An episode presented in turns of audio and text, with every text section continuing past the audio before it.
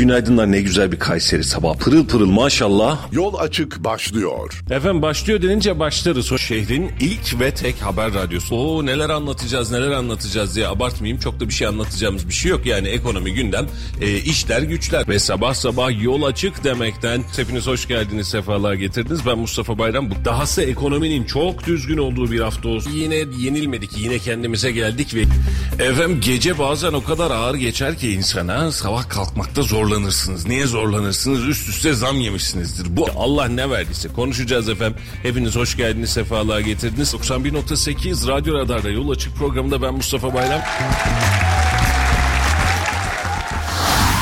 Radyo Radar yol açık başlıyor.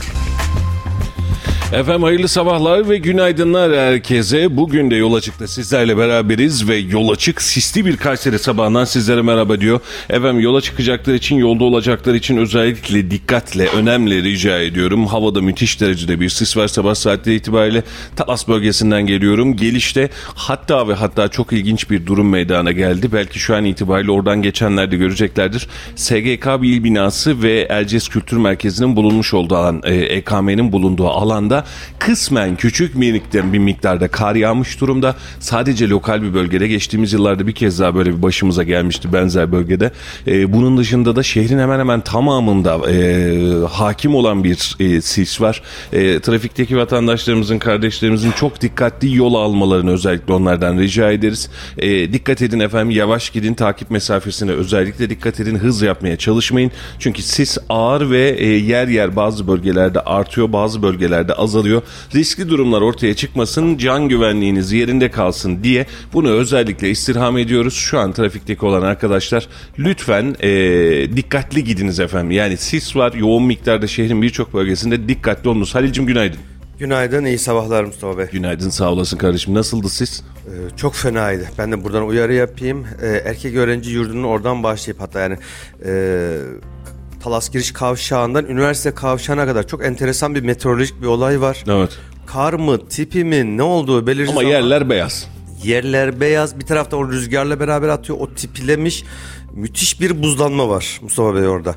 Lütfen oradan geçerken hızınızı 20'ye 30'a kadar düşürün. Ani hareketler yapmayın. Şerit değiştirmeyin diye biz burada uyarılarımızı yapalım. Ee, Allah esirgesin çok fena bir e, orada bir kar var, buz var. Birdenbire o buzun içerisine girebilirsiniz. Lütfen oradan yavaş ve dikkatli geçin diye ben de uyarıda bulunuyorum. Vallahi cidden beni de oraya geldi. E, vatandaşa hatta bazen şaka geliyor. Onun da farkındayım. Şöyle e, bir dönem orada e, üniversitenin orada kar yağışı diye geldi Halil. E, Evet, o iki yıl olmuştu İki yıl, üç yıl oldu belki de. Böyle kütür kütür kar var ama şehrin hiçbir tarafında yok. Talas'ta yok, aşağıda yok ama o bölgede ilginç bir hava akımı var. E, millet de şaka zannetmişti. Hatta biz yerinden arkadaşlardan rica edip artık tek tek ya geldi mi geliyor mu ne oluyor diye teker teker baktık. E, ve o bölgenin ger- gerçekten çok ilginç bir kendine ait bir klima özelliği var zannedersem. Bundan kaynaklı e, o bölge e, Halil Bey'in de söylediği üzere oldukça riskli. Dikkatli olmakta fayda var. Evet. Hatta böyle dinleyicilerimiz özür dilerim. O zamanki takipçilerimiz inanmamışlardı yani. Fotoğraflar gönderiyorlar bize. Ee, Üzerine tarih yazıp fotoğraf şey, göndermiştik hiçbir şey ama. yok falan gibisinden. Niye işte ya- yalan haber yapıyorsunuz gibisinden. Ama ondan sonra bir anladık ki haberimizde zaten doğru. Sadece o bölgeden üniversitenin içinden geçip böyle Yıldırım Beyazıt istikametine doğru enteresan bir hava akımı var. Evet. Sadece orada yağıyor. Oralardan bize tekrar videolar üzerine tarihler yazarak karın üzerine tarihler yazarak gelmişti. O bölge biraz değişik. Dikkatli olmakta fayda Efendim var. yeniden haftamız güzel geçsin. Artık yılın ilk haftasını bitirdik. ikinci haftasına doğru döndük. Güzel ve aksiyonlu bir hafta olacak gibi benziyor. İnşallah öyledir. Temennimiz de öyledir. Hemen bir para piyasalarını üzerimizden atalım. Bu arada yol durumuyla alakalı sıkıntılı bir mevzunuz varsa lütfen WhatsApp hattından ya da doğrudan bize e, Instagram adreslerimizden, Facebook adreslerimizden, DM'lerimizden bize ulaştırın. E, WhatsApp ve radyomuzun telefon hattı için 0352 336 2598 0352 336 2598 e, farklı ilginç ve diğer sürücülerin bilgilenmesi gereken yol durumları için de e, lütfen bu numarayı kullanın. Efendim bankalar arası piyasada dolar kuru 18 lira 71 kuruştan işlem görürken euro yeniden 20 liranın üzerine çıktı. 20 lira 03 kuruştan da euro şu an itibariyle işlem görüyor. Altının ons fiyatı tarihi rekorlarını daha doğrusu bu yıl içerisindeki 2022'den bu tarafı ki e, en yüksek rakamlarını yeniden e, revize ediyor. 1877 dolarda şu an itibariyle. Brent petrolde 79 dolar 55 sent civarında yani 80 dolar civarında işlem görüyor. Sakin sakin hafif iniyor hafif çıkıyor Brent'te ama altındaki durum e, birazcık kışkırtıcı. E, peki serbest piyasada durum ne olmuş? Kapalı çarşıda durum ne olmuş? Bir buna bakalım. Dolar şu an itibariyle 18.90'dan, Euro ise 20 lira 19 kuruştan şu an itibariyle kapalı çarşıdan satılabiliyor. E, altının fiyatındaki değişiklik yaradı altın yatırımcısı 1155 lira şu an itibariyle gram altın. Çeyrek altın ise 1888 liraya geliyor. E, 1900'e e, çok az bir rakamı kaldı gram altının ve an itibariyle ons fiyatı da artışına devam ediyor dünden bu tarafa. E, buradaki hareketlilik muhtemelen bu haftaya altın haftası haline getirecek gibi görünüyor. Bunun da bilgisini vermiş olalım. Geçtiğimiz hafta neler oldudan önce öncelikli olarak dün akşam oynanan Fenerbahçe Galatasaray derbisindeki e, Galatasaraylı futbolcuları tebrik ediyorum. Bir e, aslen Kayseri Spor ama e, beraberinde Fenerbahçe e, taraftarı olarak ki Halil Bey de tam tersi Galatasaray taraftarı. Oturduk ma- beraber maçı seyrettik. E, güzel oyundan dolayı gerçekten Galatasaraylı futbolcuları tebrik ediyorum. Güzel bir oyun, güzel bir maçtı. Hak ettikleri bir galibiyetti. Dün de tadını çıkardılar. E, dün bir tanesi Fenerbahçe'nin e, Facebook'taki e, şeylerin altına yazmış. Ya ne oluyor bizim taraftarlar diyor. Bir bakıyorsun Fenerbahçeliler yerleri bir şey diyor. E demek ki dedim hani biz maçtan sonra da konuşmuştuk. Çamuruna oynanmayan bir futbol olursa futbolda hoşa giderse e, sonuçta biri kazanacak biri kaybedecek. Yani futbolun gerçeği bu. E, yeter ki düzgün oynansın ve düzgün devam etsin. Evet güzel bir maçtı. Seyir zevki de oldukça güzeldi. Tabii bir Galatasaray taraftarı olarak ayrıca bir güzeldi. 3-0 net bir galibiyet. Seyir zevki de yüksekti. Her iki taraf e, takım oyuncuları da oyun oynamak için birbirlerini böyle yere indirmek için değil ama oyun oynamak için mücadele verdiler. Her iki takıma da tebrik ediyorum. E, Galatasaraylı olduğum için de bir kez daha mutluyum tabii. Ama öbür taraftan da Kayseri Spor adına da Mustafa Bey e, kötü günler devam ediyor maalesef. Ne yazık ki. Ankara gücü e, karşısında 2-1'lik bir e, mağlubiyet aldık son 3 haftadır. Maalesef mağlubiyetlerle devam ediyoruz. İnşallah bir an önce takım toparlanır. Bir an önce. İnşallah yani aklımızda hayırlısı olsun Ee, ama Kayseri Spor için de çok rahat bir e, süreç başlamadığı kesin aşikar. E, bundan kaynaklı olarak da dengeler farklı devam edecek gibi görünüyor. Allah Kayseri Spor'umuza da yardımcı olsun. E, beraberinde de en büyük önemli kısımlardan bir tanesi de tabii ki finansal olarak yardımcı olması. Finansal olarak da Kayseri Spor iyi durumda değil. Şu an itibariyle futbolcu maaşları e, bir şekliyle ödeniyor. Hani bu anlamda bir sıkıntı yok. Futbolcular maçı bıraktım ben ödemiyorum tazminatımı istiyorum diyemiyor e, demiyor ama beraberinde de Kayseri Spor 9 milyonun üzerinde bir borçla e, oturuyor oturduğu yerde e, ve bu gidişinde hani her geçen yıl acaba bir miktar daha düşecek mi? Acaba bir miktar daha Kıl payı kendine gelecek mi diye e, bekliyorduk. E, bunun da çok mümkün olmadığını ortada görüyoruz. Her geçen gün artan bir borç var. Dolara karşı artıyor, euroya karşı artıyor, futbola karşı artıyor, artıyor da artıyor. Bakalım. Hakkımızda hayırlısı olsun Ee, ama çok da tatlı gitmediğimiz kesin. Ee, memlekette başka neler oldu diye bakalım. Geçen hafta Kayseri için özellikle birazcık e, hengameliydi. E, birazcık farklı veriler verdi. Özellikle geçtiğimiz hafta. E, Cumartesi günü itibariyle İyi Parti'nin ilk kongresi vardı. Tansu Bey İyi Parti'nin ilk kongresinden kazanan başkan olarak seçildi. Burada farklı detaylar vardı. Yayın ilerleyen bölümlerinde e, seç, e, konuşacağız. E, beraberinde şu an CHP'de e, haber yeni geldi. Salih bir taraftan haberleri gönderiyor. Saat 12'de il binasında başkanlık seçimi e, gerçekleşecekmiş. Ne başkanlığı? İl başkanlığı seçimi gerçekleşecekmiş CHP'de. E, bu başkanlardan bir tanesi Niyazi Ünal'mış aday. E, Adil Demir de adaymış şu ana kadar gelen bilgiler. İl başkanlığı için de CHP'de 12'de e, CHP il binasında gerçekleşecek seçimle onlar da il başkanını belirlemeye çalışacaklar CHP'de. E, beraberinde cumartesi günü itibariyle AK Parti'nin değerlendirme toplantısı vardı. Sayın Öseseki e, mikrofonu eline aldı. E, oldukça da aslında önemli açıklamalar yaptı. Birazcık bu açıklamaların üzerinden de gitmek istiyorum izninle e, Halicim.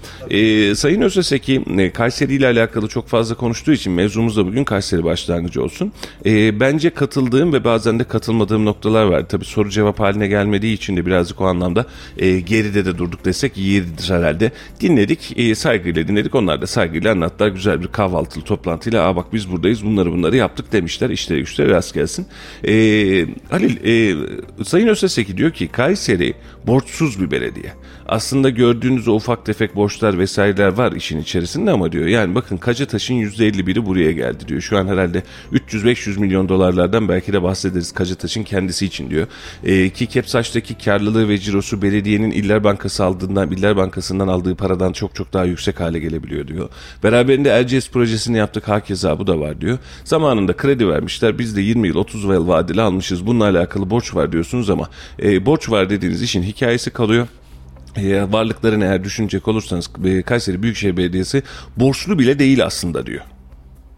Olabilir. Yani varlıklarından borçlarını çıkardığın zaman artıysa o zaman e, alacaklı halde diyebilirler. Bilmiyorum rakamları bilmediğim için söylüyorum. Evet söyledi de doğru olabilir. Yani e, burada birazcık şeydi e, bana e, farklı gelen noktalar şuydu. Tespit doğru mu? Doğru. Nasıl doğru? E, hatta kendisi bakın hatta şu an haberi de açıyorum. Kayseri belediyeler borçlu demek politik bir gevezeliktir demiş Sayın Öseseki. E, belediyelerin borçlu olduğu iddiasına cevap vermiş.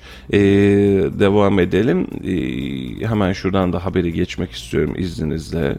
Ee, Covid-19 testleri azalmaya başladığı dönemde Ukrayna ve Rusya arasındaki savaş ve yeni krizin patlak verdiğini belirten Öseseki, özellikle gıda krizi ve yine enerji arz güvenliğindeki sıkıntıları hep birlikte gördük. Enflasyon da tüm ülkelerin başının belası olmaya devam etti. Türkiye bu durumlardan dolayı ortaya çıkan belki 100 yılda bir rastlanabilecek en olumsuz koşulları e, za, e, koşullarda zararı en az atlatan ülke olmayı sürdürüyor demiş. Hükümet olarak fedakarlık yapacağız.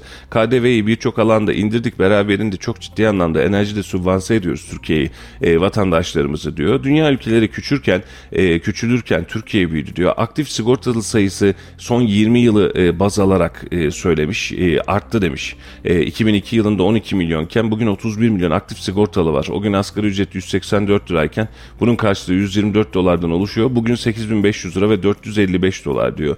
İnşaatlardan bahsetmiş. Ulaştırma alanı ve hızlı trenden bahsetmiş. Birazdan onu da bahsederiz. Hava kirliliğini aştık demiş. Yani Kayserimizin %95'i şu anda çok şükür doğal, kullanır, doğal gaz kullanır hale geldi. Nükleer güç santrallerimizin dördüncü ünitemizin de temelini attık. Çevre şehircilik alanında TOKİ ile 1 milyondan fazla konut yapıldı.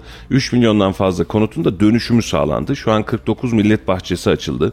310 proje devam ediyor. Sıfır atık konusunda Türkiye'de dönüşüm oranı %7'ye ulaştı. Öyle, öyle görünüyor ki bundan sonra evden çıkan hiçbir şey e, çöplerde beklemeyecek vesaire demiş. E, tarım hasılatını bahsetmiş. E, hava kirliliği meselesinde de hava kirliliğini vakti zamanında biz aştık demiş. Hızlı trenin müjdesini de 2025'e vermiş tarihini e, Halicim e, ve Kayseri toplam 12,5 milyar yatırım yapmış. Borçlarla alakalı da çok net söylüyorum.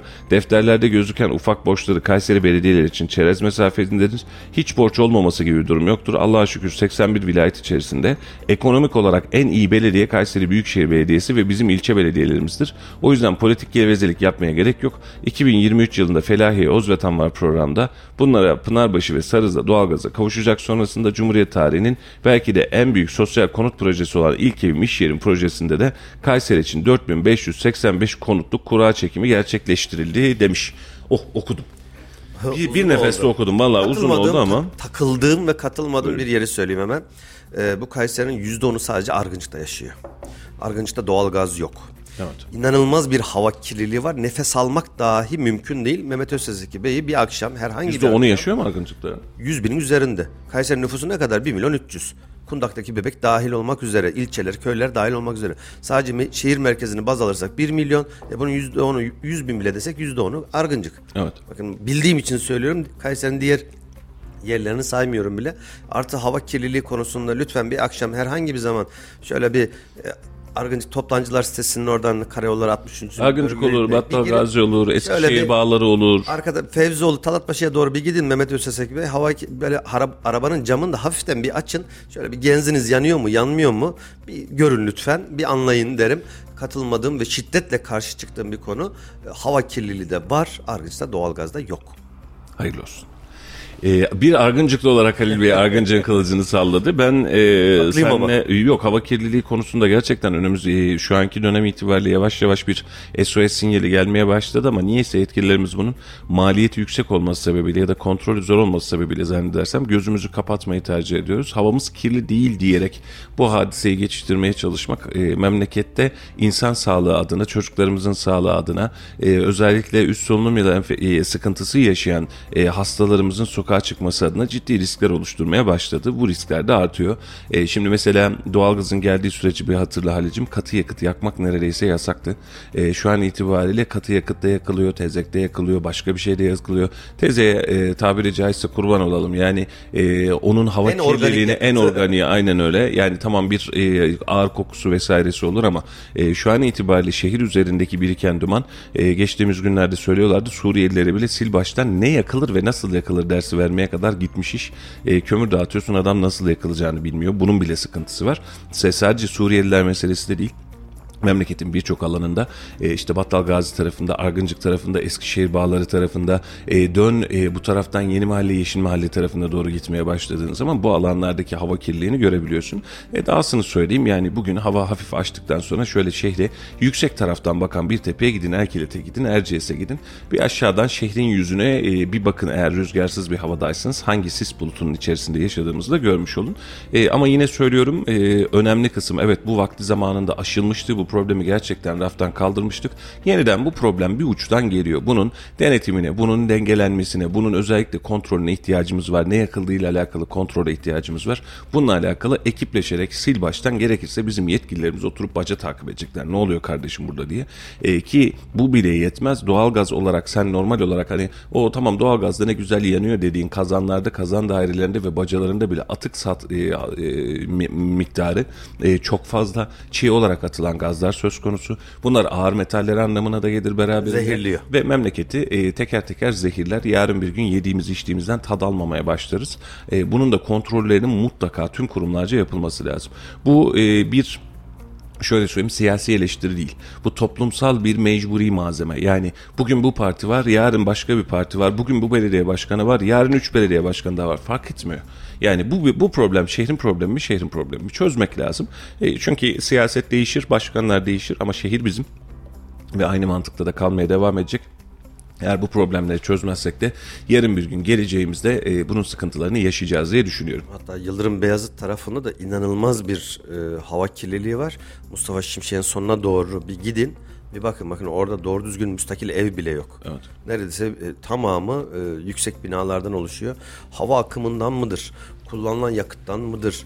E, Hemen bakımsızlıktan tepe mıdır? alanın zaten bir esintisi geliyor mecburen. İnanılmaz bir hava kirliliği var. Lütfen şöyle bir akşam saatinde biraz dolaşırsanız çok rahat bir şekilde anlarsınız nerede hava kirliliği var. Böyle insanın genzini yakan bir hava kirliliği. Çok rahat. Anlaması çok rahat. Hem sis gibi e, görüş alanınızı kısıtlıyor hem genzinizi bir yakıyor. Yani diyorsunuz ki burada hava kirliliği var. Küçük Ali Mahallesi. Böyle Karamete Petrol'ün karşı tarafları diyelim. Her zaman için orada vardı. Bundan 20 yıl önce de orada bir hava kirliliği vardı. Hala da var. Ha bunun sebepleri Orada bir kentsel dönüşümle e, ciddi anlamda değişti o bölge. Müstakil evler, e, hatta bir evin bacasından koca k- 50 dairelik bir e, apartmanın bacasından daha fazla duman çıkabiliyordu. Ama oradaki bir hava akımından mıdır?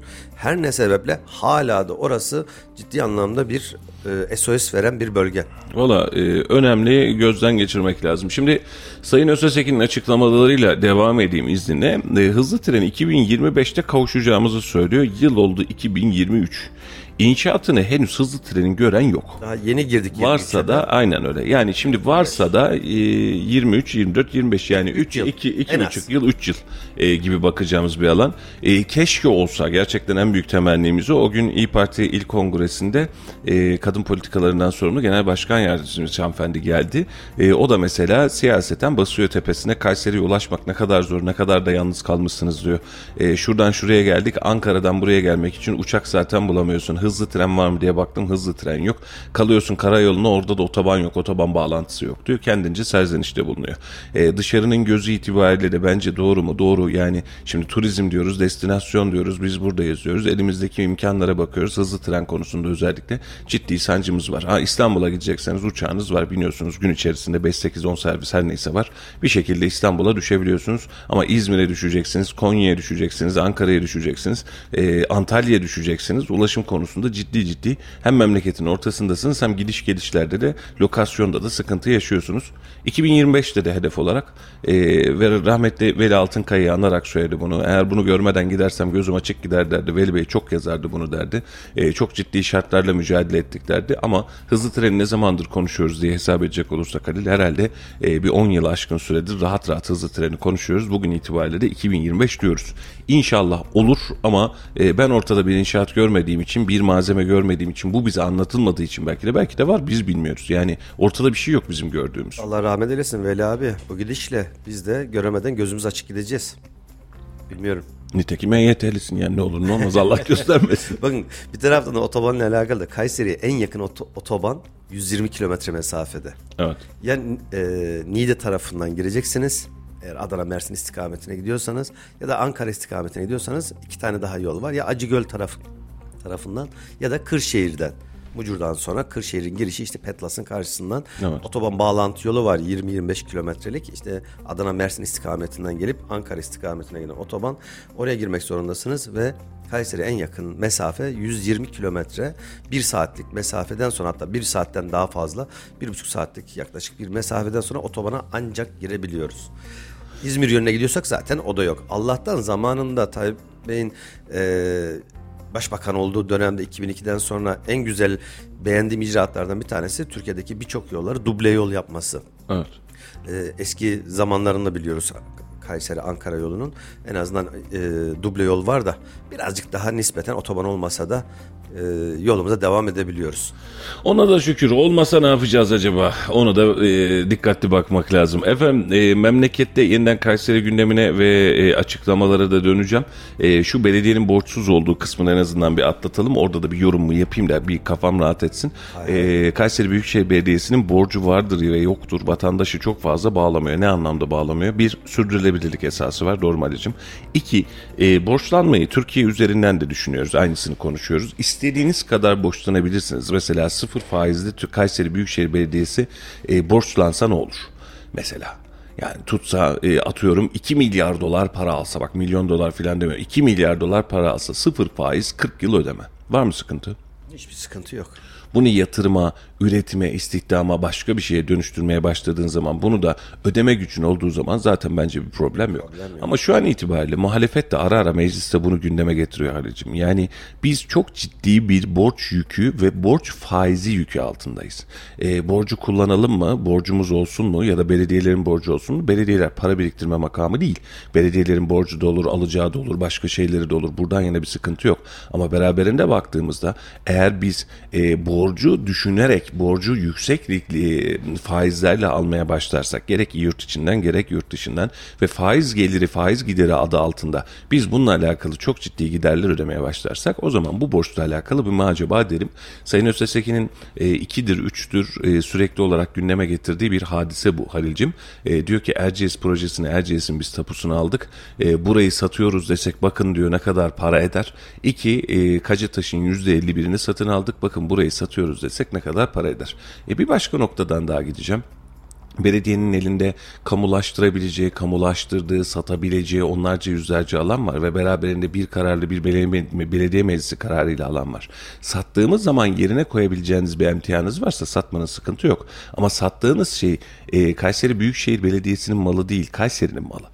Yani Kayseri'nin tamamının malı. Tabii ki satmanız gerekiyorsa gerektiğinde satıyorsunuz ama bu sizin istediğiniz zaman bunu insanların önüne servis edeceğiniz bir alan haline gelmiyor bence. En azından öyle düşünüyorum.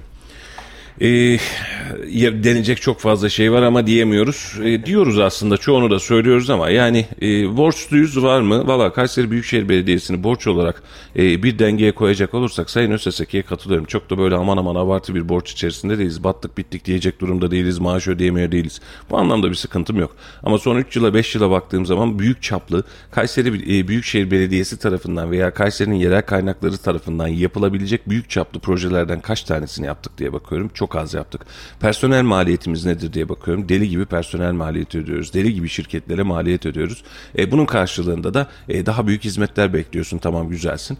E, ama şu an itibariyle bir bakıyorsun bütçeyi dengeliyoruz. Dengelemeye çalışıyoruz. Büyük yatırımları başbakanlar, pardon özür diliyorum Cumhurbaşkanlığına, TOKİ'ye vesaireye vesaireye yıkarak, Ulaştırma Bakanlığı'na yıkarak aman şu işler bitsin diye uğraşıyoruz. Mesela hastanenin önündeki yeri e, tramvay hattını e, Ulaştırma Bakanlığı'na yıkıyoruz. Yıkalım mı? Tabii ki yıkalım canım. Buradan yine bir itirazım yok ama kalan bütçeyle ya onlar onu yaptı da biz ne yapıyoruz? Devasa bütçelerle bir işler yaptık mı diye baktığında var mı büyük proje son 3 yıldır 5 yıldır gördüğün? Yeni yol mu yapıldı? Yeni bir alt geçit, üst geçit mi Millet yapıldı? Bahçesi'nden bahsedersen TOKİ yapıyor, Cumhurbaşkanlığı yapıyor. Senden çıktı çıkıştı zaten. Ee, büyük cami yapacağım diye heves ettin. Ee, Avukat Bey'in, Mehmet Altun Bey'in himayesinde yapılacak haline geldi. Hayırsever kısmına vurduk işi. O kısım da oradan çıktı. Yollarda ciddi düzenlemelerimiz, genişlemelerimiz, katlı kavşaklarımız işte atıyorum İpek Saray kavşağını mı çözdük, Kartal kavşağını mı çözdük, problemli kavşaklarımızı mı çözdük, alt geçit üst geçitler mi yaptık? Son 3-5 yıl itibariyle bunların da hiçbirisini yapmadık. Yani hani parayı yatırdık kardeşim diyebileceğin hadise yok. E şimdi ilçelerde yaptığın yatırımlar var tamam ellerine kollarına sağlık ama ilçelerde yaptığın yatırımlar da eğer oturup doğru konuşalım. İlçelerin kendisine ait bütçesi vardı. Bu bütçelerin çoğu büyük şehre geçti. Sen de büyük şehir olarak bu bütçeleri ilçelere yeniden kazandırmaya çalışıyorsun. Biraz fazla veriyorsun, biraz az veriyorsun ama yaptığın hadisene futbol sahası veriyorsun. Beraberinde atıyorum bir tane sosyal tesis veriyorsun. Yapılan kısım da bundan ibaret. Yani e, bunun içinde hani Memduh Başkan e, efektif, canlı, kanlı vesaire hareket ediyor tamam ama ya adamın elinde hangi bütçe vardı da hangisiyle hareket etsin? Yani oturup bunun da bir hesabını yapmak lazım. E borçlanmayı da sevmiyoruz. Şimdi Memduh Bey dünkü konuşmada öyle söyle söylüyor. Son 3 yıldır hiç borçlanmadık diyor mesela. Bu bir marifet midir bilmiyorum. Ve borçlanmadık dediğimiz halde durumumuz bu halde. Tamam borçlanmadıysak beraberinde de büyük icraat Neye gördük mü? benziyor? Ee, karı koca çalışan bir ailenin bir ev sahibi olması ya da araba sahibi olması gibi. Evet. Bakıyor araba kaç lira? 500 bin lira. Elimizde diyor ne var diyor. Ya 200 bin lira var, 300 bin lira var birikmiş. Hadi diyorlar biz sıfır araba alalım da işte o da değerlerini bilmem ne. Ne yapıyor? Gidiyor bankadan kredi çekiyor. Evet. Taş kredisi çekiyor, arabayı alıyor. Şimdi 500 bin liralık bir arabayı aldı. Peki ne kadar borcu var? 200 bin lira, 250 bin lira kredi çekti. 250 bin lira borcu var.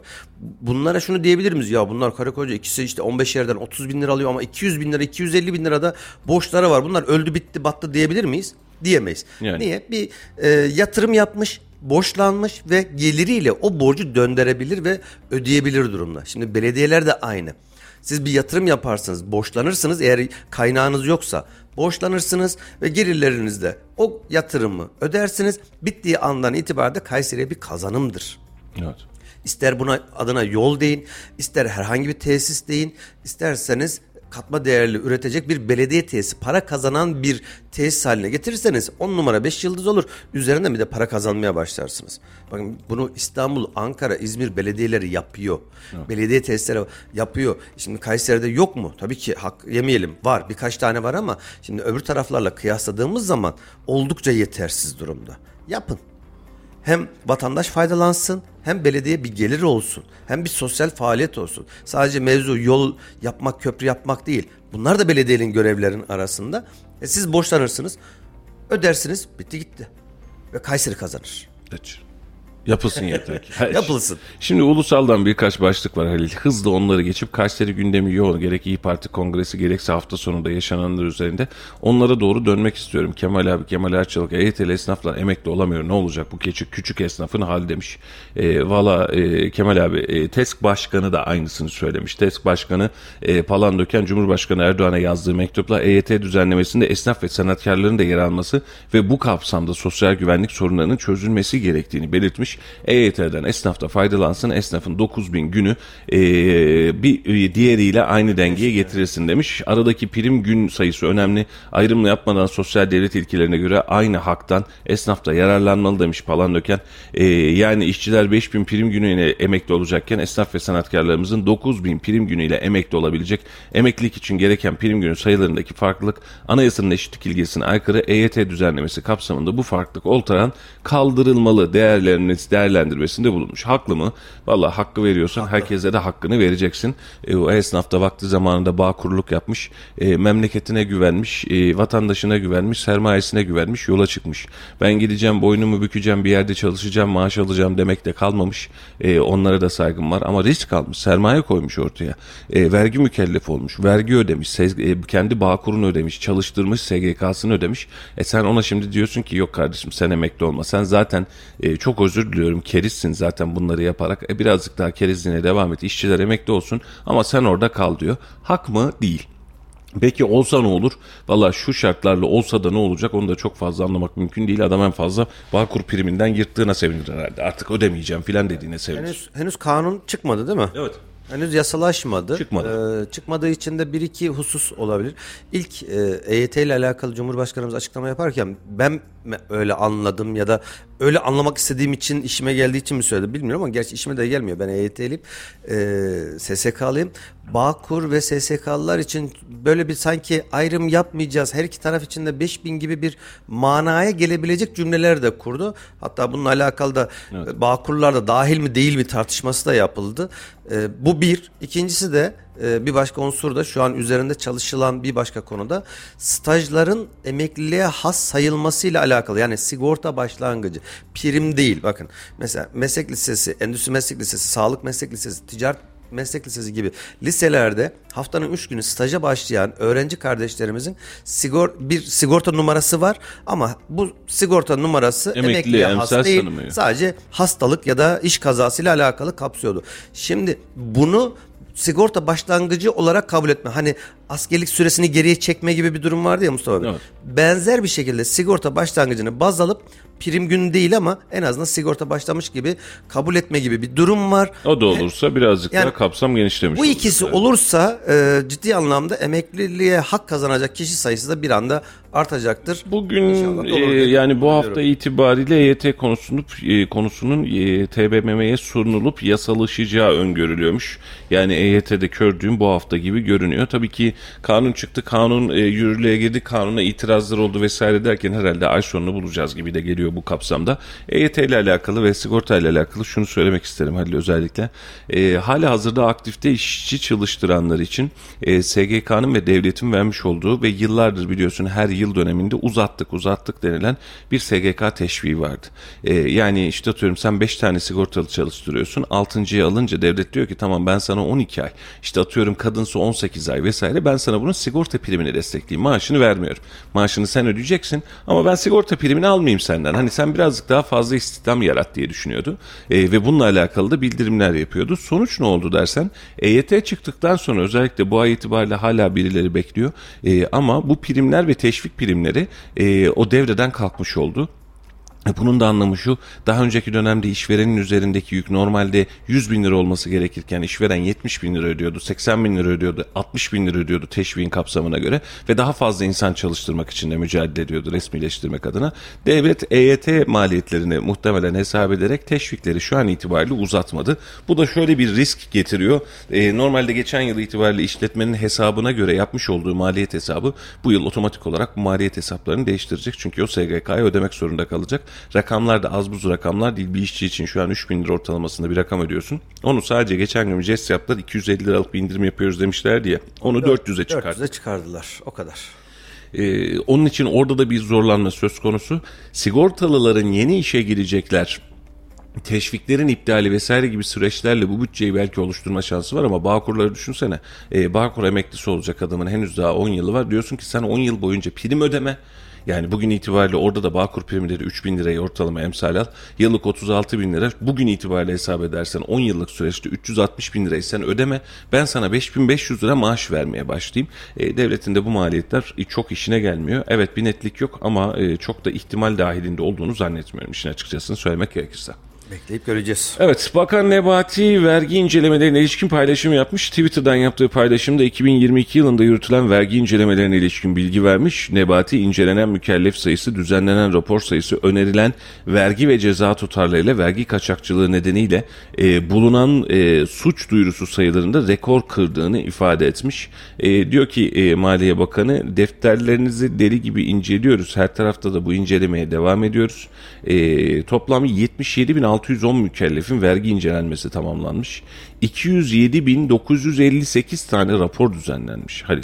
Söz konusu denetimde 76 milyar liraya aşan tutarda vergi ve ceza ödenerek vergi kayıp kaçağıyla kamu zararını ödedik demiş Sayın Bakan. Ne diyorsun bu denetime? Denetimler devam etmeli. Devletin asli görevlerinden bir tanesi de denetim. Organizasyon yapacaksın, denetim yapacaksın. Bu kadar. Valla denetimi yapsınlar ama e, denetimle alakalı da esnaf adına da şunu söyleyeyim. E, sen bu denetimi yaparken esnafın tepesindeki vergisel sorumluluğunda farkına varmalısın. Amenna. Şimdi e, denetim yapalım yapalım herkes son süratle tam faturalı tam düzenek sisteme geçsin tamam bu da geçsin. E, esnaf bunun altından nasıl kalksın?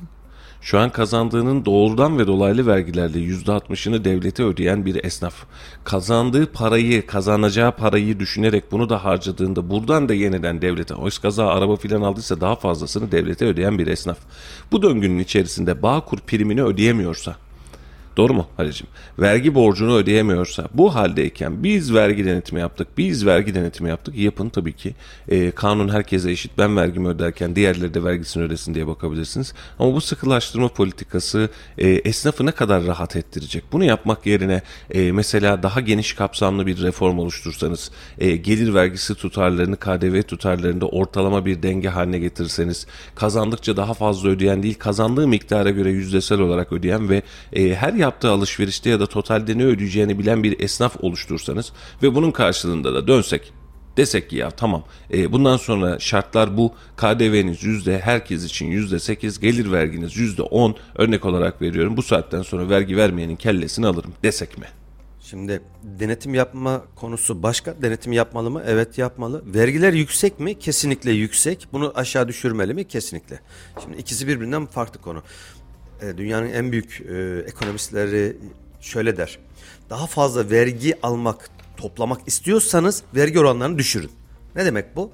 Vergi oranını düşürdüğünüz zaman ve aynı zamanda denetleme ve cezaları da Buna paralel yaptığınızda o zaman insanlar vergi kaçırmaya ya da kaçınmaya diyelim hani muhasebe dilinde vergi kaçırma değil vergiden kaçınma diye bir tabir vardır. E, o zaman insanlar da ya da esnaf diyeyim hadi esnaflar da ya da işverenler de e, vergiden kaçınmanın yollarını aramak yerine vergisini günü gününe ödemeye gayret gösterir. Şu an denetim yaptığımızda da biz insanlara sen bu oranda vergiyi ödemek zorundasın diye tepesine basıp basıp duruyorsun. Yani sen %60 ödemezsen bak ne yaparsan yap diyorsun. Sonra işçiye EYT veriyorsun, esnafa EYT vermiyorsun. Niye? Sen bu kadar riske girdin, bu kadar iş yaptın, e sen cezalısın diyerek. Bana denetim yapılsın mı? Kesinlikle. Yani ülkenin her bir alanında, her bir formatında denetim yapılmalı. Bak buradan hiçbir itirazım yok. Yani niye denetim yok? Hayır canım yapsınlar denetim. Varsa sıkıntı da ortaya çıkarsınlar. Ceza verecekse versinler. Ama şu anki var olan diye vergi yükünün çok fazla olduğunu herhalde herkes bu konuya iyi Herkes kötü vakıf. hem fikir. Heh, yani bu kadar vergi yükünün altında sen esnafa şimdi büyük esnafa gitmiyorsun. Şimdi söyleyeceğim hani beşli çete diyorlar da hani ben öyle demeyeceğim. Oradaki 3 tane 5 tane 10 tane firmanın vergi borcunu cart diye kocaman silerken hiç kimse sana bir şey demeyecek. Şurada atıyorum adam mobilya üretiyor mobilya imalathanesi. Bunun giriş faturası nerede diye adamın dişini söküyorsun. 3 bin lira 5 bin lira ceza yazıyorsun. Adamı rahatsız ediyorsun. Defterlerini getir diyorsun. Hadi bakalım buradan diyorsun. Şimdi bahsetmiş olduğunuz vergi zayileri çok önemli bir noktadaysa adam devleti dolandırmaya çalışıyorsa buna bir itirazım yok. Faturayı alıyor da faturayı başka bir şekilde üzerinde evrakta sahtecilik yapıyorsa yani tamamen adli bir suç halinde bunu yapıyorsa gerçekten buna bir itirazım yok. Ama dönüp bakmış olduğun zaman adam mal almış mal çıkartmış 5 tanesinin giriş faturası var 2 tanesinin giriş faturası yok. Nerede bunun giriş faturası hadi çarptık bir daha.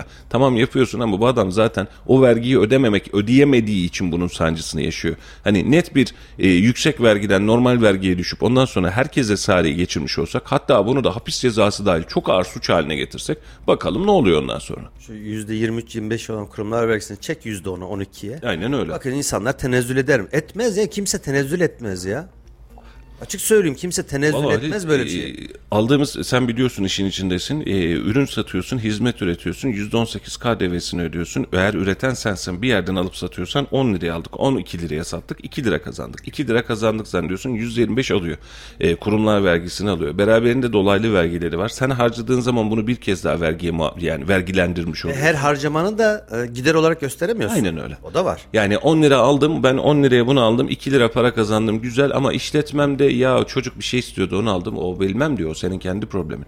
Çocuğa aldığım malzemeyi ben katamam bu işletme gideri değil diyor. E harcadım ben bunu. E bir de bir daha vergi ödedim. E şimdi yuvarlaya yuvarlaya kar topuna dönüyor. Elinde bir minnacık kar topu kalıyor koca kütlenin içerisinde. E ve esnaf da şu an gerçekten esnafın çok ciddi ve zorlu mücadelesi var. Para kazanıyor mu? Bak şu dönem itibariyle çalışandan daha iyi esnafın durumu. Hani çalışanın maaşı çünkü eridi ama esnaf bir şekilde hareketine devam ediyor. Bu anlamda hem fikrim ama yıllara sahip kaç tane esnafın dükkan kapattığını, kepenk kapattığını, başaramadığını, tutunamadığını biliyoruz. E ve tependeki yük de az maz bir yük değil. E Bağkur öde ödüyorsun. E, bir tane işçi çalışıyorsun sigortasını öde. İşçi "Hı, başım ağrıyor dedi seni şikayet etti. İşçi her zaman haklı. Dükkan kirası diyorsun. Kira için tepene evde %25 kirada dükkan kirasında serbest alayı ne isterse euro üstünden sana kirayı kilitliyorlar. Ağzını açamıyorsun. E dönüyorsun elektriğinde suyunda ticarethane olarak ödüyorsun. Zaten daha fazlasını ödüyorsun. Evine, Peşin vergi ödüyorsun. bir de peşin vergi ödüyorsun. Kira verdin bir de stopajını da sen ödüyorsun. Bunların her birini yapıyorsun yapıyorsun. Bunun sonrasında elinde para kaldı ve evine ekmek götürdün diye mutlu oluyorsun. E ve bu arada devlet diyor ki sen çok mu götürüyorsun ekmeği ne yapıyorsun gel birazcık denetleyeyim seni diyor. Ben bunun için bu anlamda karşıyım kimse de kusuruma bakmasın. Denetlemeye evet, yüksek vergilere hayır. Hayır, aynen öyle. Efendim yılın e, ilk kabinesi bugün yapılacak. Ahmet Bey hayırlı olsun. Akşam canlı yayınım var. Bizim yayının öncesine çarpacak herhalde. EYT sözleşmelere kadro düzenlenmesi 7. yargı paketi için meclis çalışma takvimi gündemde olacak. Cumhurbaşkanı Erdoğan'ın başlangında, başkanlığındaki toplantıda enflasyonla mücadelede yeni yılda atılacak adımlarda ele alınacakmış. Muhtemel itibariyle bir seçim tarihi de çıkar mı acaba buradan? Dünkü açıklamada da birazcık öne alacağız diyordu Tayyip Bey seçimi. Bir seçim tarihi açıklarlar mı Halil'ciğim? Yok bugün ol- olacağını zannetmiyorum ama bu ayın içerisinde bir seçim takvimi artık netleşir diye tahmin ediyorum ben de. Valla e, netleşse de herkes hareket edeceği yerde e, bir e, hareket planı çizse. Bakalım. Adaylar, adaya da önce aday adayları, sonra adaylar, sonra bu işin propaganda kısmı var. Mutlaka sahaya inecekler. Her parti için söylüyorum. Mitingler var, kapalı ya da açık toplantılar var. Evet. E, süreç var. Bir taraftan karkış kıyamet gelecek. Kayseri'nin doğusu özellikle. E, Şimdi süreç artık yaklaşıyor ve zorlaşacak. Oralardaki insanlara ulaşmak da zorlaşacak. O yüzden bir an önce belli olması ve e, seçim sattının kış aylarına değil de baharda artık yolların açık olduğu bir dönemde olması mantıklı. Şimdi e, diğer altılı masa 6 Nisan'dan önce alınacak bir erken seçim kararına varız diyor. E şimdi en erken tarih o zaman ne zaman oluyor? 2 Nisan. 2 Nisan. Hadi Mart'ın için aldığımız zaman doğuda birçok yer köy yolları hala kapalı olacak. Çok da doğru bir şey değil. Yani seçime katılım anlamında söylüyorum. Bu Ya her o altılı masanın özellikle e, son seçim kanundaki değişikliklere bir tepkisi olarak hani bu kanun geçerli olmadan yapacaksanız varız yoksa e, yokuz biz bunu kabul etmeyeceğiz diyor ama Cumhurbaşkanı'nın elinde me- meclisi feshetme yetkisi Feshetme var. yetkisi 60 var. gün içerisinde hadi bakalım seçime gidiyoruz deme yetkisi var. E, muhtemelen de bu yetkiyi kullanacak gibi görünüyor. Canımı E, sıkarsanız istediğim zaman yaparım. Yani ama bak mi? bu kanunen e, diyebiliyor. Aynen bu kanunen diyebiliyor ama burada başka bir SOS var Halil'cim. E, düşünsene bir sonraki seçimde yine anayasal çoğunluğu alamadı. AK Parti ya da CHP ya da başka bir anayasal çoğunluğu yok. E, feshettim meclisi dedi. Cumhurbaşkanı başka bir partiden, meclis başka bir partiden. Diyebilir mi? Diyebiliyor. Bunu diyebiliyorsa o gün de diyebiliyor doğru mu? Meclisi feshettim 60 gün içerisinde seçime git diyebiliyor. Şimdi önceki parlamenter sistemde de hükümet kurulamadığı zaman Cumhurbaşkanı'nın seçimleri iptal edip erken Yerine seçime gitme Ama o yetki veriyordu işte. Hükümet kurma yetkisi veriyordu. Olmadı öbürüne vermesi gerekiyordu. O da O zaman olmazsa. da vardı. Kafası attı mı o zaman da Ha, kafa bozuldu mu kafa feshettim bozuldu mu feshettim diyor. diyebiliyordu. E, Şimdi daha kolay, daha rahat bunu söyleyebilmek. Ee, inşallah bunların hiçbirine gerek kalmaz da e, ne diyeyim tabiri caizse doğru düzgün bir seçime gideriz diyebilelim. Dek dölek bir seçime gidelim inşallah. Bakalım belli olacak ama bu ay itibariyle artık saflar sıklaşacak. Neyin ne olacağını da hep beraber göreceğiz diye tahmin ediyorum. Ee, ilginç bir toplantı vardı. Cuma günü de herhalde değil mi? Ee, bu haberi e, hatırlıyorum. Üç gün öncesine göre. Evet Cuma gün. Ee, Cuma gün Büyükşehir Belediyesi'nden bir bülten geçti. Ee, toplu sözleşme ile alakalı daha doğrusu ek sözleşme ile alakalı bir toplantı yapılacağı söylendi. Biz de size bu toplantıyı canlı yayına vermeye çalıştık. Ee, aslında yapılan çok önemli e, ve büyük bir gövde gösterisiydi. Ek protokolle beraber şu an asgari ücretten kaynaklanan farkın e, tüm belediye işçilerine, Büyükşehir Belediye işçilerine yansıtılması sağlandı. Neler var burada? KMK AŞ, Spor AŞ, Erciyes AŞ, Kaski Personel AŞ, Kayseri Ulaşım AŞ'de görev yapan 6 bin çalışanın maaşlarının asgari ücret artışı oranında güncellenmiş. Ek protokol imza töreninde konuşan Hak İş Konfederasyonu ve Hizmet İş Genel e, Sendikası Genel Başkanı e, Mahmut Arslan konuşmuş. E, ve Mahmut Arslan'ın ilginç bir cümlesi vardı. E, yani bunu e, özellikle altını çizerek söylemek istiyorum. Memduh Bey'in e, bu anlamda bu protokolü diğer belediyeler daha okey demeden en başta yapması belediye işçileri adına tamam yani biz bunu yapmak zorunda değiliz ek protokol itibariyle hadi bunu da yaptık size de bu güncellemeyi yansıttık demesi güzel bir uygulama. Çalışanını düşünen bir uygulama. E, sağ olsun var olsun ellerine emeklerine sağlık. Yani sonuçta ülke e, şartları itibariyle ciddi bir enflasyonun içerisinde boğuşurken geçen yıl yaşanmıştı biliyorsun. Belediye işçileri bunun altında ezilsin mi? Ezilmesin tamam güzel bir davranış. E, toplantı yapılmış ve toplantının içerisinde salonu hınca hınç dol- dolduran işçiler vardı. Kapıda bekleyenler e, federasyondan ve şeyler konfederasyondan ve sendikalardan gelen şahıslar vardı. Tezahüratlar, havai fişekler, davullar. Oo ortalık 56. Şimdi karşımızda kim var? Büyükşehir Belediye Başkanı var. Büyükşehir Belediye Başkanı'nın siyasi bir tarafı var mı Halil'cim? Evet var. Şimdi ben size bu maaşı veriyorum dedikten sonra, ben buna razı oluyorum dedikten sonra Tayyip Bey'e oy verin diyebilir mi? Dememesi. Siyasi, yok siyasi bir tarafı var diyebilir. Yani şöyle Bence siyasetçi bir lazım. taraftan. Ama bir taraftan da bakıyorsun karşında e, bir e, Hak İş Konfederasyonu başkanı var. Bir sendika başkanı var karşında. Sendika başkanı çıktı. E, alanı e, seçim mitingi haline çevirdi. Diyor ki e, Cumhurbaşkanımız bu anlamda biz nereliysek yaptı, istediğini yaptı. Şimdi vefa zamanıdır diyor. Bildiğin Cumhurbaşkanı o istedi. Hak İş Genel Başkanı. O da doğru değil. O hiç doğru değil. Öbürünün siyasi bir tarafı var. Bu taraf bildiğin sendika Halil. Ki kaldı ki sendikalar her zaman için hükümet kim olursa olsun bir muhalif çizgileri vardır. Aynen öyle. Her zaman var. Aynen öyle. Yani şöyle düşün. Ben patronla yan yanayım. Patronu yeniden seçin istiyorum. Ama sizin hakkınızı patrona karşı da ben koruyacağım. Yani tamam bu e, gönlün orada olabilir ama bu kadar siyasallaşmak hani e, sarı sendika dedikleri hadiseye dönüyor iş. Yani bu kadar e, olayı e, bu tarafa doğru yani çok garip geldi bana ya. Yani e, malumun ilanı oldu aslında. Garip geldi derken bilmediğimiz bir hadise değil bu ama malumun ilanı haline geliyor. E, sevgili dostlar e, sendika dediğiniz hadise Halil Bey'in biraz önceki söylediği gibi e, birazcık karşı duruşu vardır. Ne olursa olsun işçinin hakkından yanıdır. Daha fazlasını ister. işçi için mücadele eder. Bu bir savaş gibidir. Yani siz 10 istersiniz onlar 8 verir 7 verir. İşte siz 10 istemeye devam edersiniz. En son 9'da buluşursunuz ve işçiye dersiniz ki bak istediğimizi aldık. Daha fazlasını koparttık filan dersin. Şimdi asgari ücret oranında bir artış var. Salonu hınca hınç tüm işçiler getirilmiş doldurmuş. Kimse kusuruma bakmasın salondaydık canlı yayında verdik. Şimdi salonun ön tarafında sendikanın e, beyaz yelekli şeyleri var. Sen söyle adını. E, taraftarları var. Onlar çok coşkulu. Yaşasın var ol hak iş olmazsa olmaz filan bağırıyor çağırıyor. Arkadaki işçiler bakıyor biz niye geldik diye. Hadi bakalım diyor ayağa kalkın diyor. Ön taraf ayağa kalkıyor. Arka taraftaki işçinin umurunda değil bu hadise. E ve bunu siyasi bir şov ve siyasi bir malzeme haline dönüştürüyorsunuz. Ve bunu yaparken de en büyük sıkıntı sendikanın kendisinden yaşanan sıkıntı. Ya belediye başkanının siyasi tarafı var. Sizler için bunu yaptık, AK Parti hükümetinde bunu yaptık, bunu yaptık, böyle yaptık diyebilir. Siyasi tarafı ya söyleyebilir. Siyaseten biz yeniden buradayız, AK Parti bunu başardı diyebilir. Buna gerçekten itiraz edemem. Çünkü siyaseten gelmiş yani AK Parti'den belediye başkanı adamın yeri belli. E diğer taraf, e sen AK Parti'den gelmemişsin ki kardeşim. Sen sendikasın. Üyelerinle seçilmişsin sen. Ve açık açık bazı şeylerini de itiraf ediyorlar. Yani şu olmuştu hadi bakalım hep beraber hak işçiyiz dedik. Tüm insanları hak işe kaydettik burada filan diye. Abi ne yapıyoruz?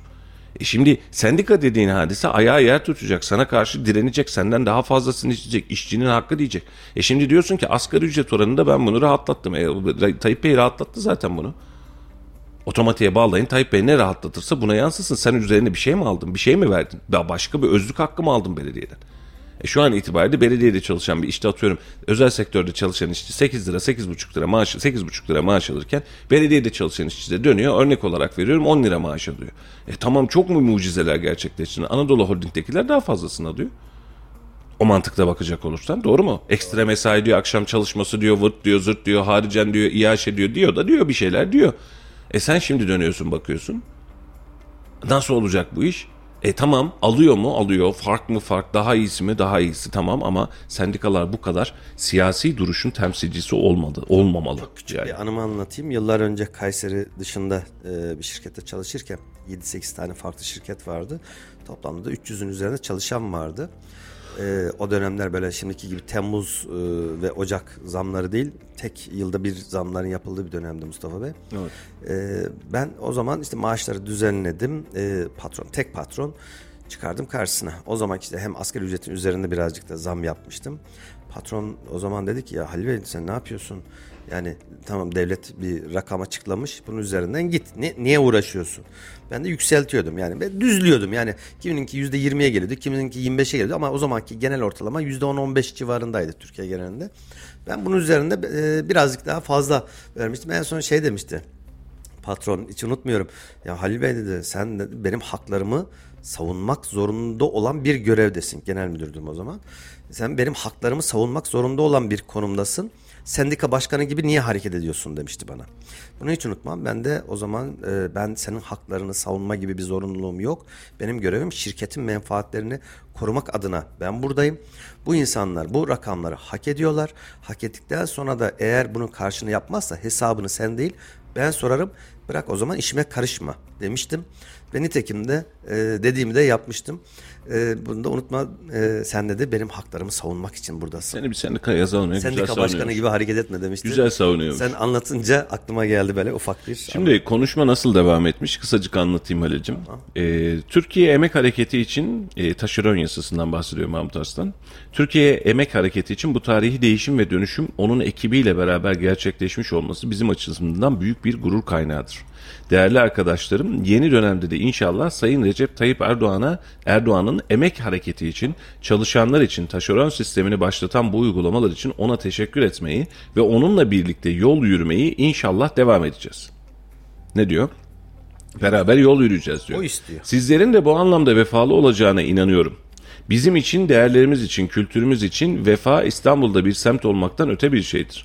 Bizim adımıza bir adım atana beş adım atmak, bizim için bir çivi çakana bir bina inşa etmek gibi vefalı bir tarafımız var. O yüzden bizi taşeron sisteminden kurtaran belediyenin e, onurlu birer kadrolu çalışanı yaptığı için bu mimara Sayın Recep Tayyip Erdoğan'a vefamızı inşallah göstereceğiz. Bunun Kayseri'deki temsilini gerçekleştiren Sayın Büyükşehir Belediye Başkanımız Memduh Büyükkılıç ve ekibine de aynı vefayla bakacağız. Ona da desteğimiz bundan sonra devam ettireceğiz şeklinde konuşmuş. Teşekkür et geç bitti gitti işte. Niye bu kadar olayı propagandaya çeviriyorsun? Çok da mantıklı gelmedi. Diyorum ya yani sendika varoluş sebebiyle bir muhalif olması lazım. Hükümet kim olursa olsun. Muhalif olmanın ötesinde... e, Olmak zorunda. Görevi bu, misyonu bu. Şöyle diyelim muhalif demeyelim buna da. E, bir duruşu olmalı. Muhalif dediğim Siyaset şey dışı, yo yo seni anlıyorum. Ben senin ne, demek, ne demek istediğini anladım. Ee, ama e, buradaki hadise şu. Hani ben muhalifim atıyorum. Hani şu an AK Parti var, e, CHP'liyim gibi algılanmasın diye söylüyorum. Yani ha, o e, manada söylemedim zaten. onun için söylüyorum. Yani şu an e, işçinin hakkını kurtarmak, kullanmak adına siz bir mücadele verirsiniz, sonucunu alırsınız. Ve bunun karşılığında da siz bu siyasiye oy ver diyemezsiniz. Niye diyemezsiniz?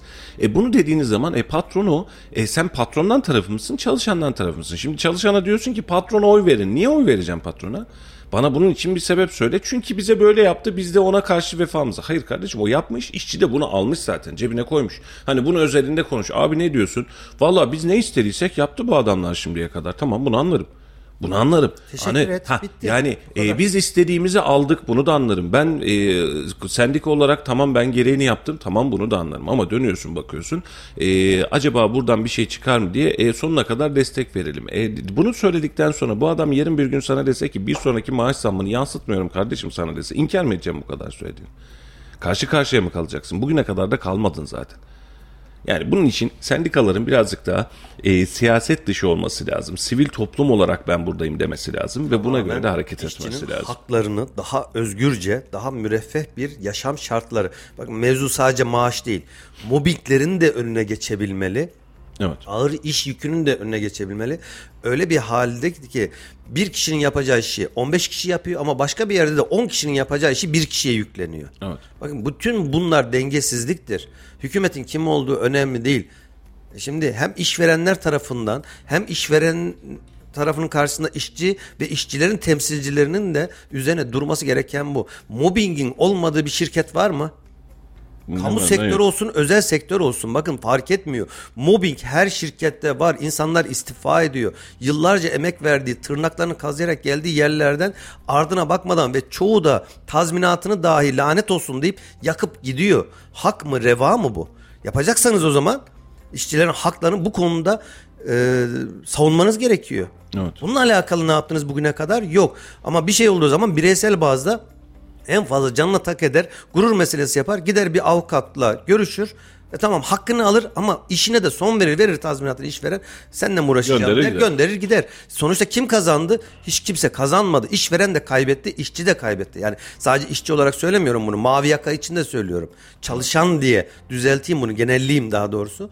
E, çalışan kaybetti, işveren personel iyi bir kalifiye olan bir personel kaybetti. Siz bir şeyler yapacaksanız asıl bunların üzerine durmanız lazım.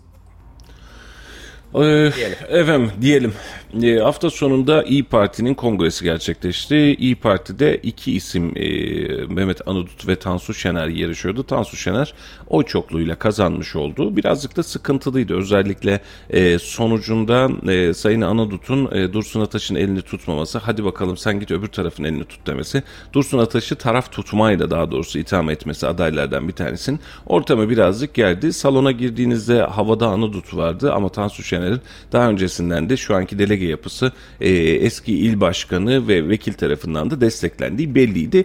E, bu anlamda Tansu Şener'in kazanması da sürpriz olmuş olmadı aslında ama birazcık da ortam gerildi. E, kazananlara hayırlı olsun. Yeni bir il başkanı var. Sebahat Ataman vekillik yolunda aday adaylığı için e, çekilmiş olduğu il başkanlığından Tansu Şener de İyi Parti'nin yeni il başkanı oldu. Burada bir fotoğraf detayı vardı Hadicim. Şu an görsel yayın veremediğimiz için, işitsel verdiğimiz için anlatmaya çalışacağım. E, geçtiğimiz günlerde aynı salonda Cumhuriyet Halk Partisi e, Kılıçdaroğlu ile beraber bir kadın buluşması yapmıştı hatırlarsınız.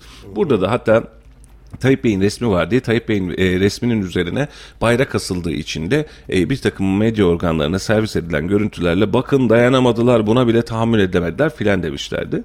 E, hemen akabinde de zaten bu toplantının olacağı e, bir aşikardı e, ve bu toplantı yani genel kongrenin olacağı aşikardı ve kongrede de bu afişin ne yapılacağı üstünün kapanıp kapatılmayacağı da merak da konusuydu. E, İyi Parti Meral Hanım'ın ve e, İyi Parti bayraklarının daha büyük bayrakların ön tarafta olduğu ama tam olarak fotoğrafı kapatmayan bir afişleme sistemiyle e, ortamı kapatmaya, ortamı rahatlatmaya çalışmış. E, arka taraftan Tayyip Bey bakıyor, ön tarafta da Meral Hanım var gibi bir hava çıkmış.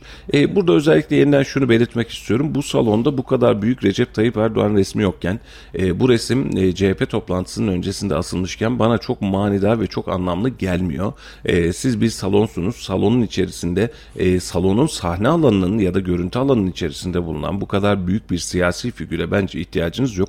Bu siyasi figürle aslında siz salondakilere diyorsunuz ki başka partinin burada herhangi bir toplantısı olmasın. Bura AK Parti'nin salonu. Bura Cumhurbaşkanı'nın e, himayetinde, himayesinde bir salon. Başka kimse de gelmesin diyorsunuz. İyi Parti'nin de ısrarla bu salonda toplantı yapmasına da anlam verebilmiş değilim. Madem tavır bu sen de burada bulunma. Kaç kişilik salon? 1200 Başka yok mu 1200 kişilik çok daha fazlası. var. Yani 1200 zaten 1200'ü doldurmadın salonda delege yapın itibariyle istediğin her yerde yapabilirsin bunu. Birçok yerde salonda Ee, Aynen öyle. yapılabilir. Ama bu kısım niyeyse böyle bir ısrarla kullanılıyor. Ben e, Büyükşehir tarafına da AK Parti tarafına da bu işi yakıştıramıyorum. Muhalefeti böyle e, hani illa benim gölgem altında bu işi yapacaksın kıvamına da çok fazla e, mantıklı gelmiyor. Orası Kayseri Büyükşehir Belediyesi'ne ait bir salon. Kayseri Büyükşehir Belediyesi de tüm partileriyle beraber bu milletin e, Cumhurbaşkanı da Cumhurbaşkanı forsuyla koyunca siyasi olmaktan çıkmıyor. Cumhurbaşkanı forsuyla da koysan ne yazık ki yeni süreç itibariyle o aynı zamanda AK Parti'nin de genel başkanı. Yani bundan 3 ay sonra 4 ay sonra gerçekleşecek seçimde bak önde Mer- Meral Akşener arkada Cumhurbaşkanı'nın fotoğrafı var. Bu iki kısım rakip olarak birbiriyle yarışacak.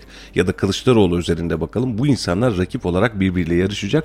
E sen bu insanlara gel bakalım benim e, gölgemin altında toplantı yap demeye ısrarında bulunuyorsun. Çok e, etik gelmiyor bana. E, son toplantıda da bence bu e, yerine gündeme e, kendini koydu. Ya o zaman buradan da çağrıda bulunalım. Diğer e, partili il yöneticilerine o zaman sizin böyle salon tarzı ya bin kişi ya da bin kişinin altındaki yapacağınız toplantılarda o zaman Büyükşehir Belediyesi'nin salonlarını kullanmayın. Bir dünya yer var. Yok zaten Büyükşehir Alternatif aslında mesajı net veriyor.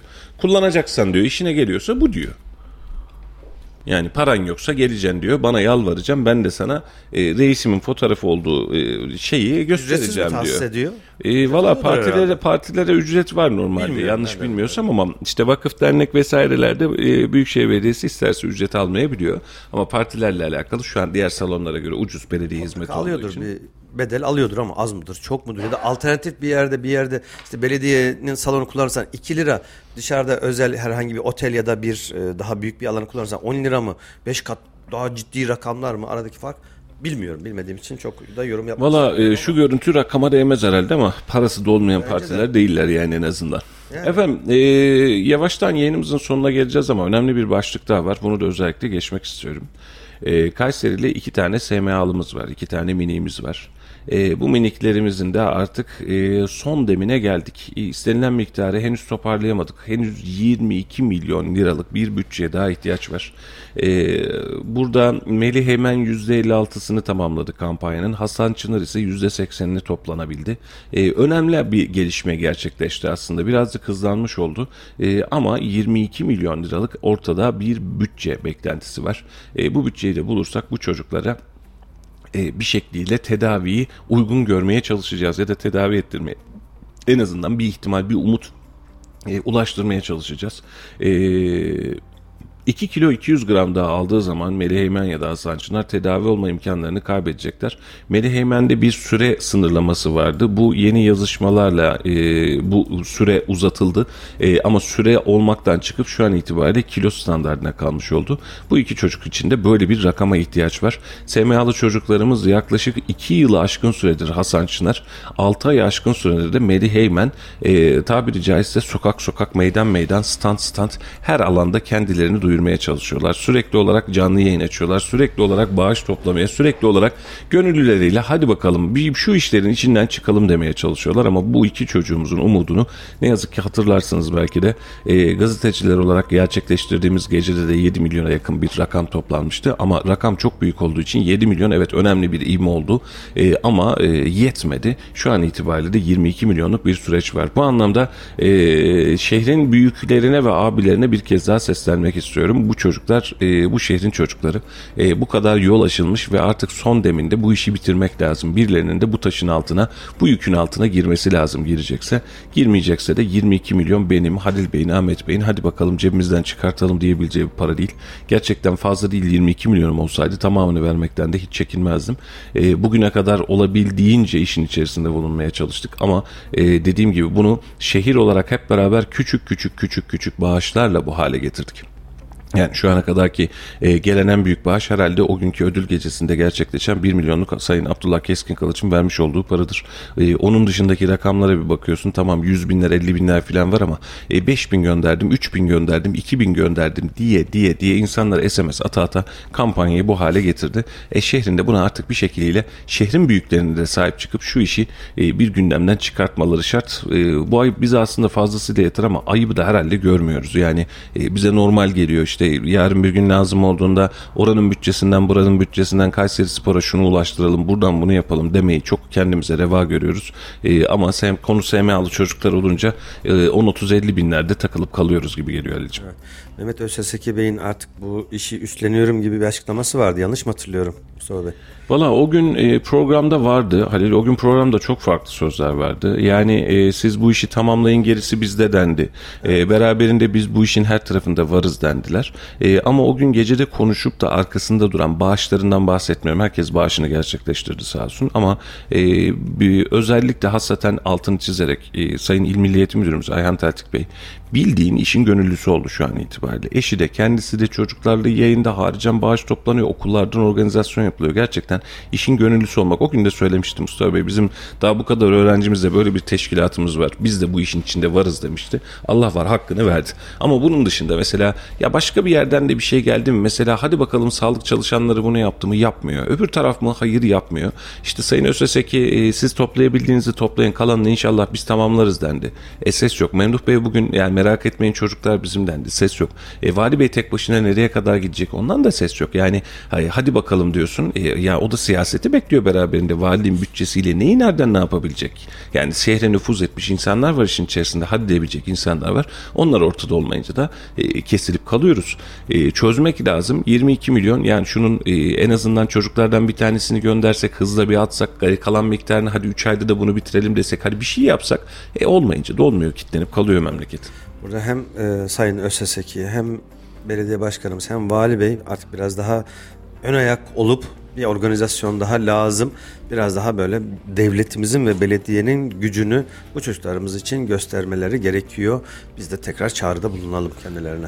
Bulunalım efendim. Efendim yavaştan müsaade isteyeceğiz. Haftanın ilk günü ve biz de sizden müsaade istiyoruz. Yarın yine Allah'tan mani çıkmazsa sizlerle birlikte olacağız. Günü gündemi konuşacağız. Bugünün önemli başlıkları var. Bugün saat e, 15'te Kayseri Büyükşehir Belediye Meclisi canlı yayını gerçekleşmiş olacak. Beraberinde hemen öncesinde e, sabah saatleri birazdan Halil e, yoluna başlayacak. Önce altın piyasası İhsan Gülderdi ile e, ardından Serbülent Altıparmak'la beraber gündem ekonomi programıyla Halil'cim öğlene kadar hemen hemen bizde olacak. Öğleden sonra Büyükşehir Belediye Meclisi var. Ardından muhtemelen akşamüstü saatlerinde e, yılın ilk bakanlar kurulu toplantısı sonrası ya- yapılacak açıklamayı muhtemelen sizle paylaşacağız.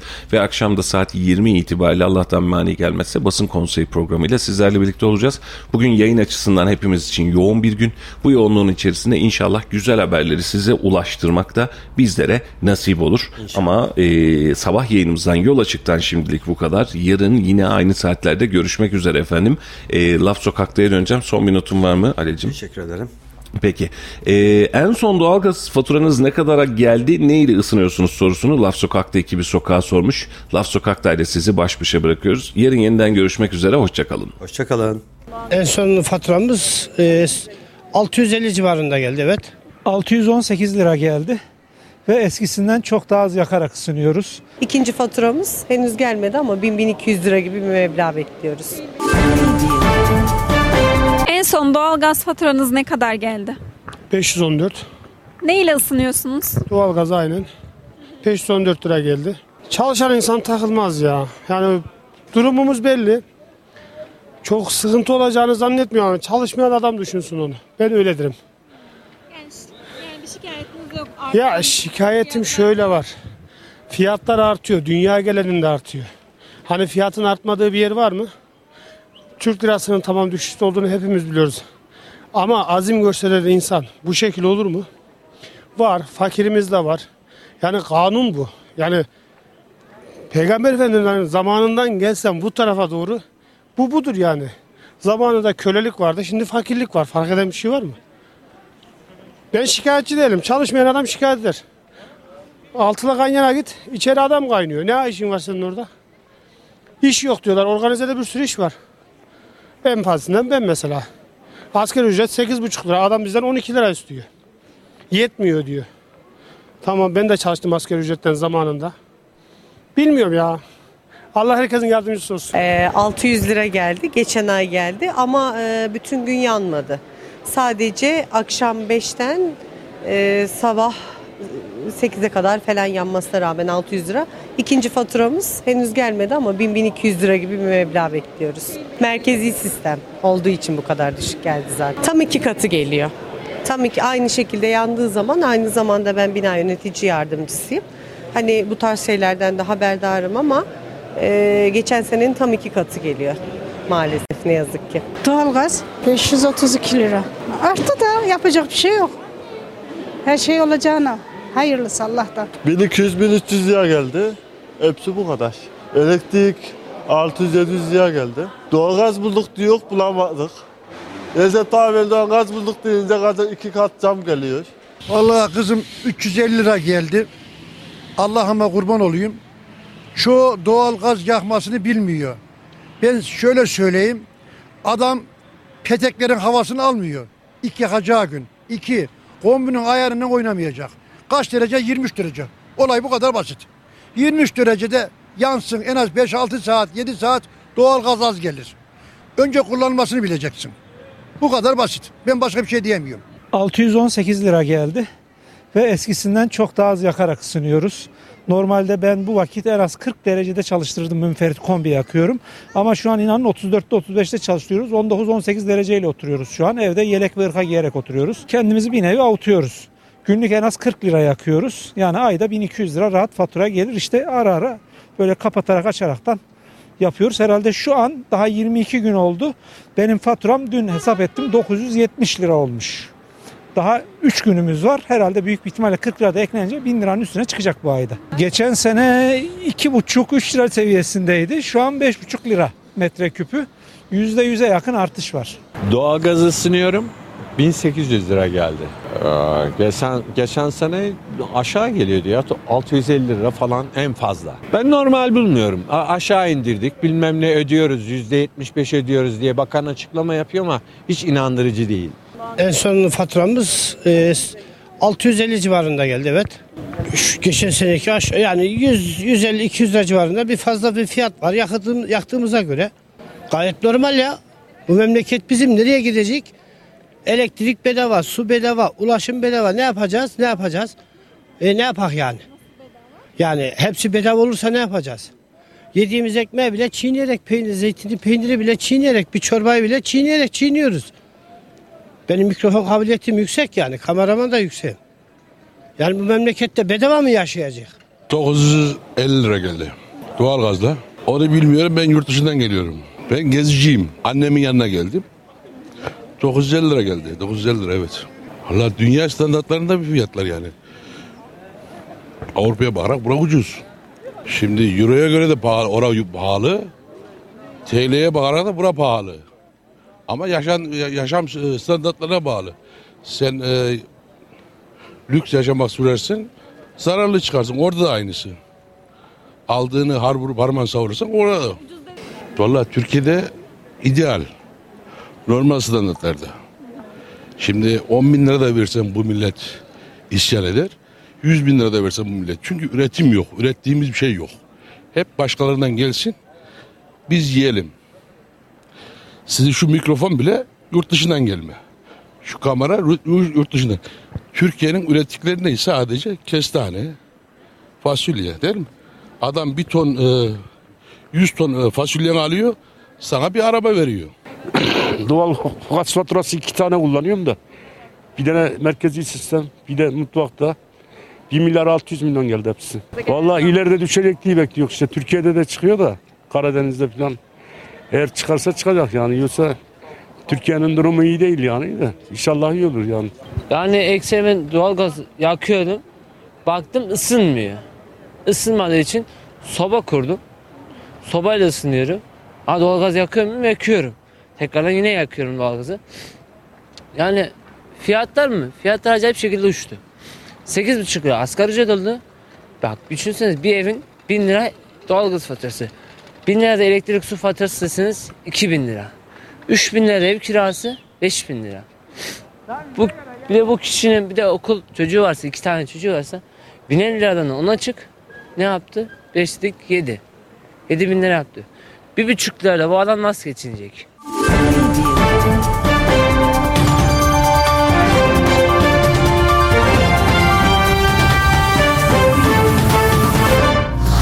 Radyo Radar yol açık sona erdi.